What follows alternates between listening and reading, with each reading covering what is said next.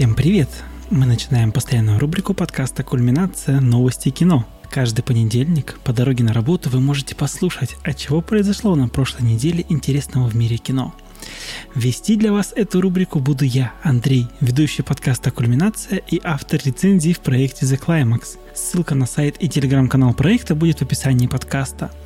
Расслабьтесь, сделайте умное лицо, будто вы слушаете какую-нибудь лекцию, а мы погружаемся в новости о любимом кино. Многие из нас, даже те, кто не играет в видеоигры, знают о такой игре, феномене, как «Одни из нас». Еще больше известности игра получила, когда канал HBO решил снять по ней сериал.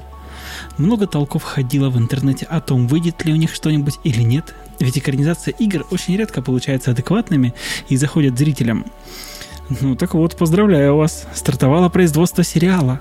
Об этом мы узнали от Габриэла Луны, Исполнитель одной из главных ролей рассказал об этом в своем аккаунте в Инстаграме, опубликовав фотографию с Педро Паскалем, Ника Паркер и Кантимиром Балаговым, режиссером сериала, и оператором Ксенией Середа.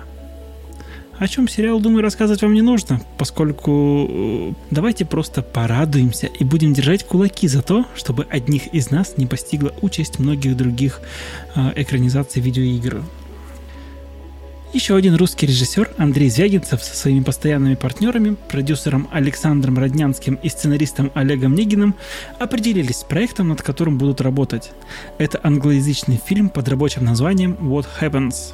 Он, кстати, будет первой работой Звягинцева на английском языке. What Happens представляет собой размышления режиссера о природе человеческих отношений, состоянии современного человека и о хрупкости человеческой жизни. Снимать его будут в США, а подробности узнавайте в опубликованной Звягинцевым новости в Инстаграме.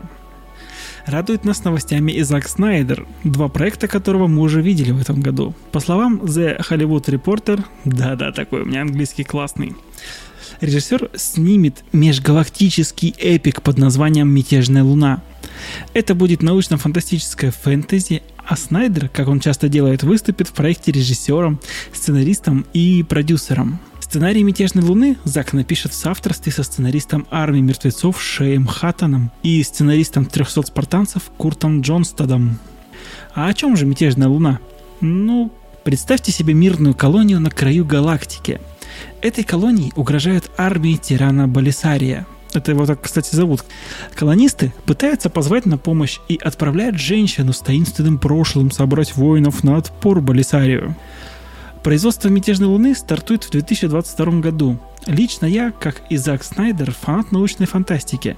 И мне в целом нравится, что делает режиссер. Поэтому я с нетерпением буду ждать очередных новостей о проекте и когда он выйдет в свет. Надеюсь, вы меня поддерживаете. Кстати, если среди вас есть желающие, мы можем, в принципе, где-нибудь обсудить мятежную луну и наши от нее ожидания. Ну или вообще поболтать о научной фантастике, если это вам интересно. Да, если вам это интересно, дайте знать любым удобным способом, я что-нибудь придумаю. Кстати, еще немного о Снайдере. Его армия мертвецов настолько зашла пользователям Netflix, что уму непостижимо. Зрители просто порвали всю статистику стриминга, а боссы Netflix уже пошире раскрыли воображаемые кошельки и решили сделать несколько проектов в этой вселенной. Вот и Снайдер уже поделился кадрами спин-оффа «Армии мертвецов». Новый фильм расскажет нам о том самом Людвиге Диттере, как по мне, э, самом запомнившемся герое. Проект называется «Армия воров» и расскажет, как же Диттер стал таким крутым взломщиком. Помимо «Армии воров», Netflix уже запланировал аниме спин-офф под названием э, Army of the Dead Lost Vegas. По-русски это «Армия мертвецов. Потерянный Вегас». И вот там нам расскажут про то, что Снайдер уже показал в титрах «Армии мертвецов» про приключения Скотта Варда, героя Дэйва Батисты и его команды. Ну, как приключения? Так себе приключения, конечно. Но это уже решать вам, когда проект выйдет. А мы идем дальше. Инстаграм сегодня главный поставщик слухов, новостей и прочего контента. Вот и из аккаунта австралийца Хью Джекмана мы можем с надеждой догадываться, что грядет новая Росомаха. Почему я так решил? А, все дело в том, что Джекман сделал несколько публикаций на одну тему. Одна из них — рука с маникюрчиком а-ля Росомаха. Другая — фото Джекмана и Кевина Файги. Кто такой Файги? Как, вы не знаете? Это же главный чувак из Марвел, который рулит киновселенной по комиксам этой компании. А Марвел заимел же уже права на вселенную Людей X, откуда берет начало Росомаха. Так что ждем с нетерпением и надеемся, что новый Росомаха будет так же крут, как Логан, последний фильм серии. А вышел Логан уже 4 года назад, и пора бы нам уже увидеть Джекмана в привычном образе. Как известно, деньги идут к тем, кто их любит. Говорит о них много и проявляет прочие знаки внимания. Так что давайте-ка поговорим о разных киноденежных делах. Вот, например, Квентин Тарантино купил кинотеатр. И пошли бы мы дальше, если бы это был простой кинотеатр. Но это Vista Theater, исторический кинотеатр, который работал с 1920-х годов и вплоть до пандемии, которая закрыла киношку. Но Тарантино выкупил кинотеатр, о чем гордо сказал в своих соцсетях. Еще режиссер сказал, что в этом кинотеатре будут показывать только художественные фильмы, не репертуарные. То есть э, Vista Theater будет показывать новые фильмы, которые выходят в прокат. Этот принцип отличается от того, что показывают в другом кинотеатре Тарантино, New Beverly Cinema. В Нью-Беверли показывают фильмы на 35 и 16 миллиметровой пленке из личной коллекции Квентина Тарантино.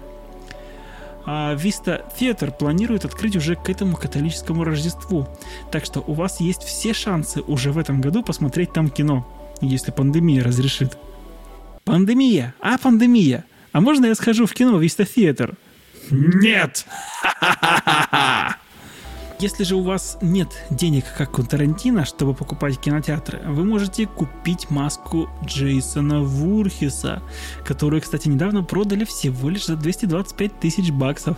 Что интересно, эту хоккейную маску Вурхиса из фильма «Джейсон отправляется в ад в последняя пятница» планировали продать гораздо дешевле, за 20 тысяч баксов. Вот у них там денежки, да? Масочку хоккейную купи за 20 тысяч баксов. Ну, с другой стороны, это реквизит, так что как памятную штуку, которая была на лице актера, который играл Джейсона, ну, вполне себе можно приобрести. Так что бегом покупать прочий реквизит, а то прощелкайте крутую возможность. Как это сделал Мэтт Деймон, отказавшись от роли в «Аватаре».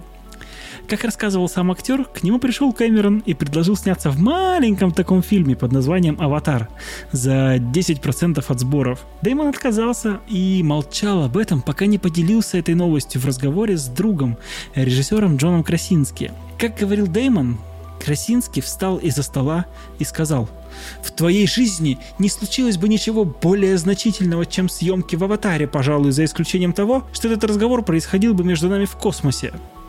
И ведь верно, «Аватар»-то долго держал пальму первенства, как самый кассовый фильм в истории.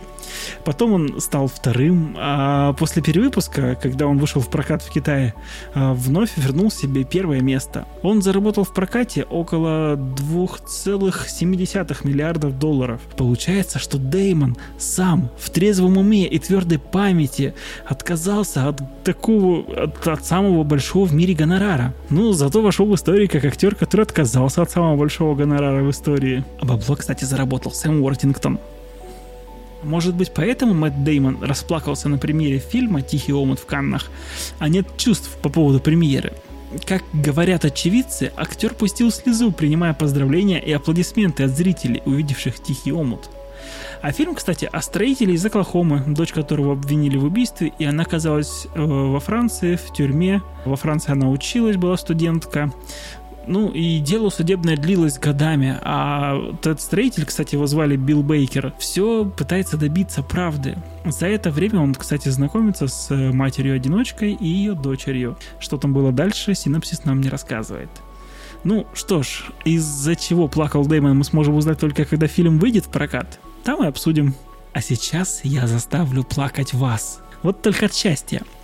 Наконец-то, наконец-то мы знаем дату выхода второго сезона Ведьмака на Netflix. Об этом сервис рассказал, выпустив новый трейлер, ссылку на который я оставлю в описании подкаста. И... Ведьмак выйдет 17 декабря. Точим мечи, готовим масла и эликсиры и ждем конца года и выхода самого популярного сериала на Netflix. Еще одна приятная новость. Все посмотрели «Майор Гром»? Бегите смотреть еще раз, ведь фильм вышел 7 июля на Netflix и стал самым популярным фильмом сервиса. Вы вообще представляете себе? Шутка ли? Фильм теперь входит в топ-10 в 65 странах. А первое место майор Гром держит в Бельгии, Бразилии, Венгрии, Доминиканской Республике, Испании, Италии, Катаре, Кипре, Кувейте, Люксембурге, Словакии, Омане, Швейцарии и Чехии. И даже в США фильм на десятом месте по популярности. Гордимся, обтекаем и смотрим Грома еще раз. Вдруг вы зря обсирали такую картину, а? Кстати, мы даже как-то обсуждали в подкасте этот фильм, так что ссылочку оставлю в описании, а вы знаете, что делать. А вот лучшим Бэтменом Warner Bros. считают, как думаете, кого? Роберта Паттинсона. Как говорят представители компании, они довольны образом Бэтмена, которого создал Паттинсон, и прочат ему великое будущее – что ж, посмотрим. Расскажет нам новый Бэтмен историю из альтернативной вселенной. Земля 2 называется. Поэтому сюжет Мэтта Ривза, режиссера, который занимается новым Бэтменом, не будет пересекаться с вселенной Зака Снайдера. А Зак Снайдер, кстати, выбыл из проекта. А, что еще интересного? Говорят, новая вселенная Бэтмена похожа на Нолановскую и ориентирована на взрослую аудиторию, а также будет насыщена и интенсивно. Ну, посмотрим. Лично мне Паттинсон понравился только в доводе. Может быть и Бэтмен из него выйдет лучше, чем у Эфлика.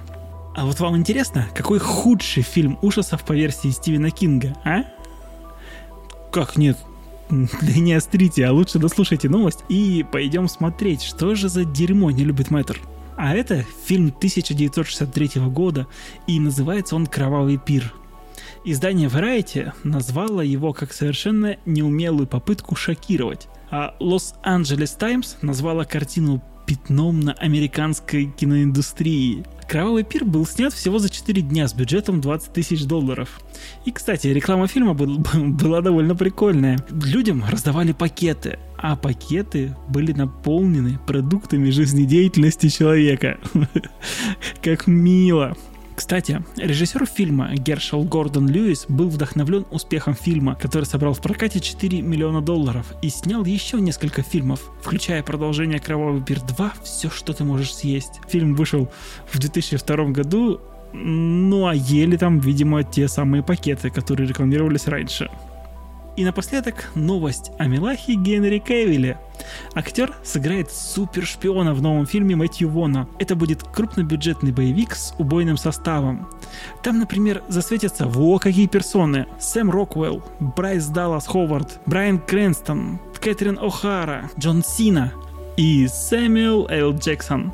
Фильм, кстати, называется «Аргайл» и поговаривают, будто он положит начало новой франшизе. Фильм будет сниматься по книге Элли Конвей. Эта книга еще тоже пока не вышла, поэтому подробностей мало. Но если право выкупили еще до выхода в печать, значит нас ждет что-то крутое. Сам режиссер вот что сказал про книгу. Когда я прочитал «Черновик», я почувствовал, что это самая невероятная и оригинальная шпионская франшиза со времен романов Яна Флеминга, выходивших в 50-е годы. Она позволит перезапустить шпионский жанр. Хм, что сказать? Ждем, ждем и ждем. Вот только Мэтью, ну спрячь, пожалуйста, эту приторную ямочку на подбородке Кевилла в бороду, пожалуйста. На этом я заканчиваю новостной выпуск подкаста «Кульминация». Спасибо, что дослушали до конца. Надеюсь, вам понравились новости под соусом моего мнения, приправленные моим голосом. Если да, ставьте оценочки везде, где эта функция есть. Рассказывайте о нашем подкасте друзьям и знакомым. Подкаст делается на голом энтузиазме, и нашу команду очень вдохновляет, когда вы чаще нас слушаете. Хорошей вам недели и до новых встреч!